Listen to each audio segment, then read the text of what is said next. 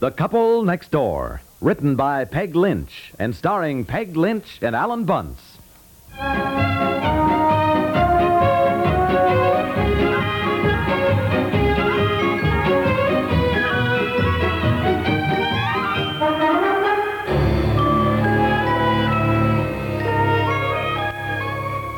Betsy, will you please hurry up and get dressed, dear? I don't know what to wear. Well, I put a blouse and your corduroy jumper out on the bed for you. Oh, I'm not going to wear that. Put it on now, will you? And hurry up. We're late enough this morning. I'm not going to wear that awful blouse. That is a very beautiful blouse, and you hurry up and get dressed. No. Betsy. Oh, no, Bobby, please. It's awful. I won't wear it. I won't. Now, look, I don't have time to argue this morning. I won't wear it.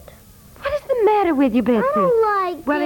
it is just lovely, and you should be glad you have such a pretty blouse to wear. I don't care. I don't like well, it. you put it on now and hurry up. No. Oh, really, dear? What is it now? What's the matter? What's the matter? I don't know what's the matter. Here's this lovely little hand-embroidered blouse that Anne Lindell brought her back from Switzerland. It is just darling. It is not. It's awful. Well, it certainly is not awful. It's very I pretty. don't like it. Why? I just don't. Absolutely ridiculous. You should be glad you have such a lovely blouse. There are thousands of children all over the world be so happy to have such a pretty blouse to wear. I don't care. What's the matter with you? None of the other care- kids wear blouses like that. That's because they don't have one. Mrs. Lindell brought this back to you all the way from Switzerland. Look, you have to wear what everybody else is wearing. I should think you'd be glad to have something different. No, I want to wear what everyone else wears. So I tell you, that's the child of today. They want to be complete conformists and everything. Well, it's ridiculous, and I don't want to hear another word about it. Now, it's late, and you put it on. Get dressed now. You've got to have breakfast yet, and you don't want to miss the school bus. Oh, no, Mommy, please. Please don't make me wear it, please. Do as your mother says and put that blouse on. Oh, it looks Go awful. put it on. will you? on. Why do we have to go through this every morning? Every morning there's an argument about what that girl's going to wear. I know it, I know it, Now, I look, you know tell it. her exactly what she's supposed to wear. And when you come down to the breakfast table, young lady, you have on exactly what your mother tells you. I've had enough of this.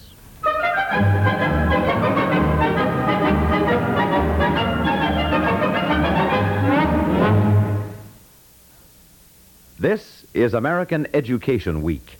That sounds pretty formal, doesn't it? But what it really means is that this week you're cordially invited to visit your local schools. Anytime between now and Saturday, drop by at any one of the nearby elementary or high schools. Along with meeting the teachers and getting to watch students at work in regular classes and on special projects, you will have a chance to see for yourself how much education methods have changed over the years. It's no secret, of course, that many schools are overcrowded or that faculties have problems to cope with. All the same, you'll be more than welcome when you arrive.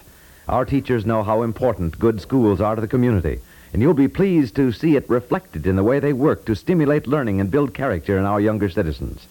You'll be glad you dropped by, too, when you realize how much your interest means to the students. Like everyone else, our young people need to be reminded of their importance every now and then. And what better way to show you r- really care about them than to visit their schools now during American Education Week?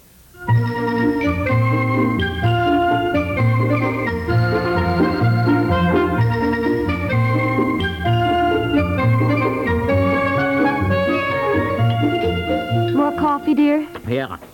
Where's Betsy? She's going to miss her bus. I sent her back to change her shoes. Her shoes? Now what? She doesn't like her school shoes. She says they're heavy and awful looking, as she puts it. Oh, for Pete's sakes. What'd she have on? She had on her sneakers, which, which the shoe man said she should not wear all the time. There's not enough support for her arches. Well, of course not. You know, I, I don't know how a seven-year-old child can be so darn fussy about what she wears. Well, I guess they're all alike, dear. Esther Ford says Clara's the same way. They don't want to wear anything they don't think they look pretty in. For the love of Mike, who are they trying to impress? The boys, dear. Boys? At seven years Oh. old? Yes? Betsy, you are going to miss your school bus. Well, I certainly don't remember looking at girls when I was seven years old. Must have been something oh, the matter Beth, with me. yeah, you've just forgotten. When I was seven years old, I had a favorite boyfriend. In fact, I had two. David Little and, and Bobby Sorensen. Oh, come on now. Oh, I did. Seven Yeah. years old? Yes, I did. Oh, there you are. Did you change your shoes? Yes, and they just look awful. My feet look so wide. Those are very nice shoes. Now get your notebook and the things you have to take to school. I'll get your jacket and your hat. Oh, no, Mommy, I don't need a hat. Oh, you certainly do need a hat. Now it's cold out. No, Mommy, please. Now, just stop it. Do you hear what I tell you before? I don't look pretty in wearing that hat, Daddy. You see, that's what she always says. What did Daddy tell you last week? It's much better for a little girl to be nice than it is to be pretty. No, it isn't. I asked Tommy. What? Tommy Aldinger. I asked Tommy if he'd rather I be nice or pretty. And he said he would rather I be pretty. Oh, Josh. Josh. You see, dear? Well, let me tell you something, young lady. You listen to your father instead of this, this, this Tommy, what's his name? Aldinger. Aldinger. Wear your long socks. Oh, Mommy. Didn't I tell you to put on long socks? Please, Mommy, I don't need Oh. long socks. It's not cold. It's not cold, she says. It is certainly too cold for short socks.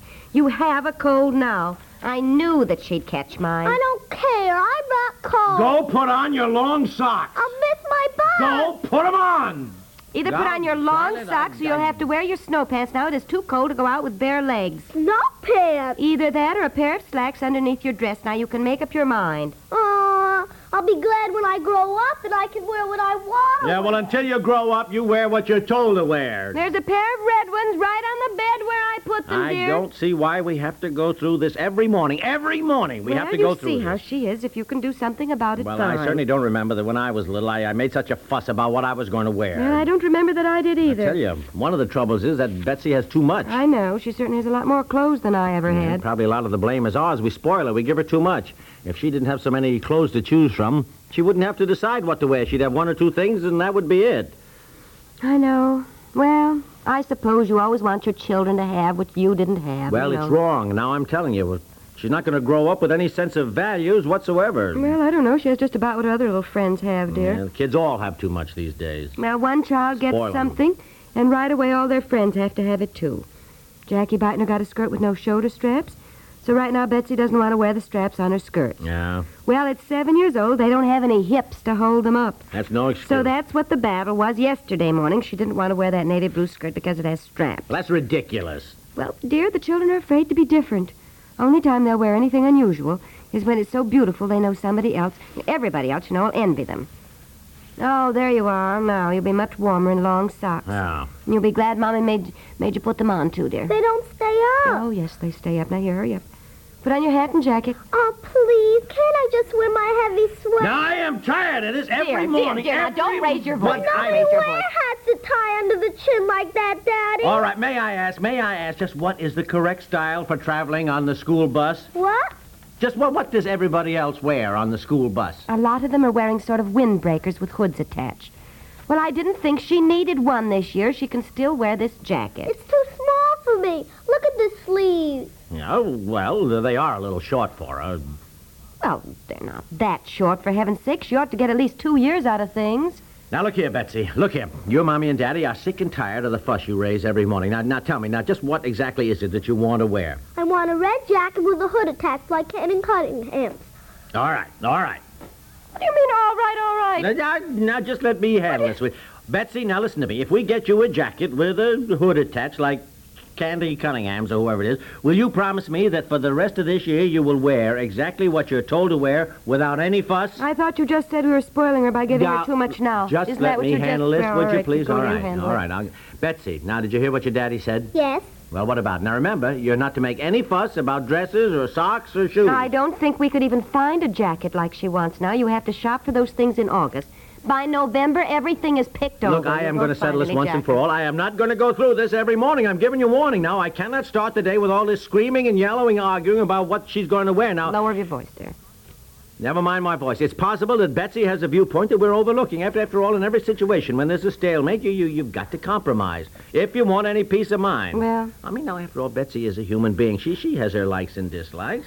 Perhaps if she had more more voice in what was selected to begin with, she'd know that she had to wear them. She she'd learn something too. She'd learn to be careful about selecting her clothes, and that if she makes a mistake, she's stuck with it. Be she'd be more selective the next time. she is too young, dear, to be consulted about everything she wears. Now, Betsy, I'm going to make this bargain with you. If you promise not to make any fuss in the future about what you wear. You mean you'll buy me a jacket with a hood? Right, right. Mm-hmm. That's oh, right. yes, Daddy, I promise. May I get one, Mommy, today? Well, whatever your father says, but I won't have time to shop today. I'll All tell you, right, I Be- just don't- Betsy and I will go shopping. I- I'll, I'll pick her up after school. huh? Oh, Daddy, you're wonderful. All right, now that's a bargain. Now you run along, hurry up. You'll miss your bus. Uh, all right, now what's the matter with you? Nothing, dear. You're handling this. I'm just interested to see how it works out.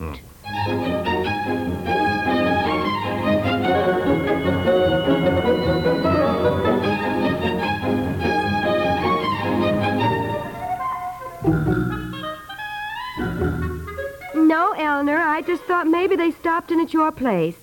Well, he was picking Betsy up after school to go shopping, and it's so late. I mean, I've had dinner ready for ages. Mommy! Oh, here they are now. Goodbye, Eleanor. Hi.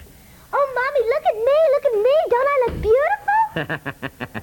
Now, now remember, remember, it's not for every day. Mommy, look. Yes, I see. Look, isn't it the most beautiful coat you ever saw?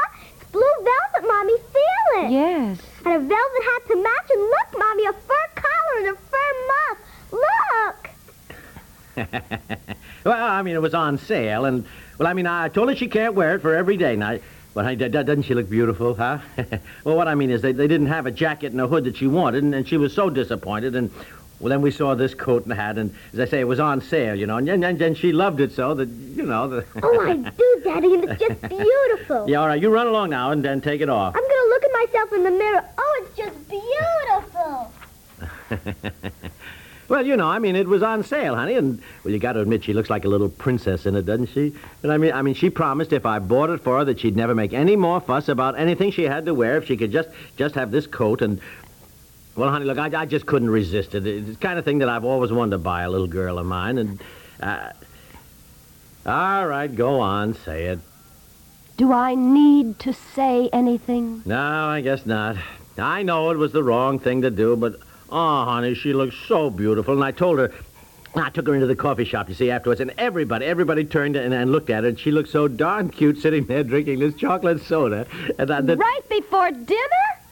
A chocolate soda? Oh, well, I never thought of that. Yeah, well, I, look, I just wanted to show her off. Oh, that's all, Honestly, and- dear, you fathers are all alike, and you wonder why your daughters are spoiled. Come on, dinner's ready, honestly. Betsy! Oh, Come on, golly. dear. Yeah, we'll take it No off matter now. what parents We'll take do, it I off. guess Your it's always the dinner's ready, wrong dear. thing.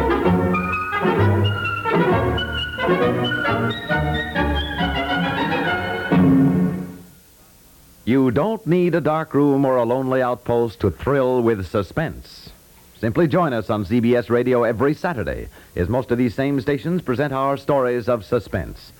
Suspense is known as the theater of thrills, and with good reason. Every week, it lets you eavesdrop on someone caught in a crisis of his own making. Every week, it shows you people at the mercy of their own emotions. For tense psychological drama, well seasoned with human interest, listen for Suspense on CBS Radio Saturday. There's no shortage of thrills either when yours truly, Johnny Dollar, goes to work. An insurance fraud investigator, Johnny never knows where his job will lead him or what dangers lie in wait. He doesn't frighten easily, however. Stray bullets, lovely ladies, and devious criminal minds, they're all in a day's work as CBS Radio's Johnny Dollar tackles an exciting new case each Sunday.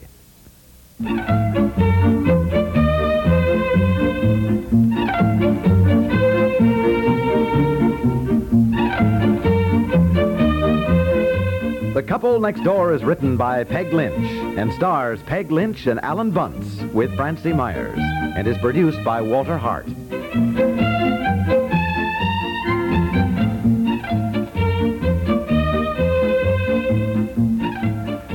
This is Stuart Metz, inviting you to listen again tomorrow for The Couple Next Door.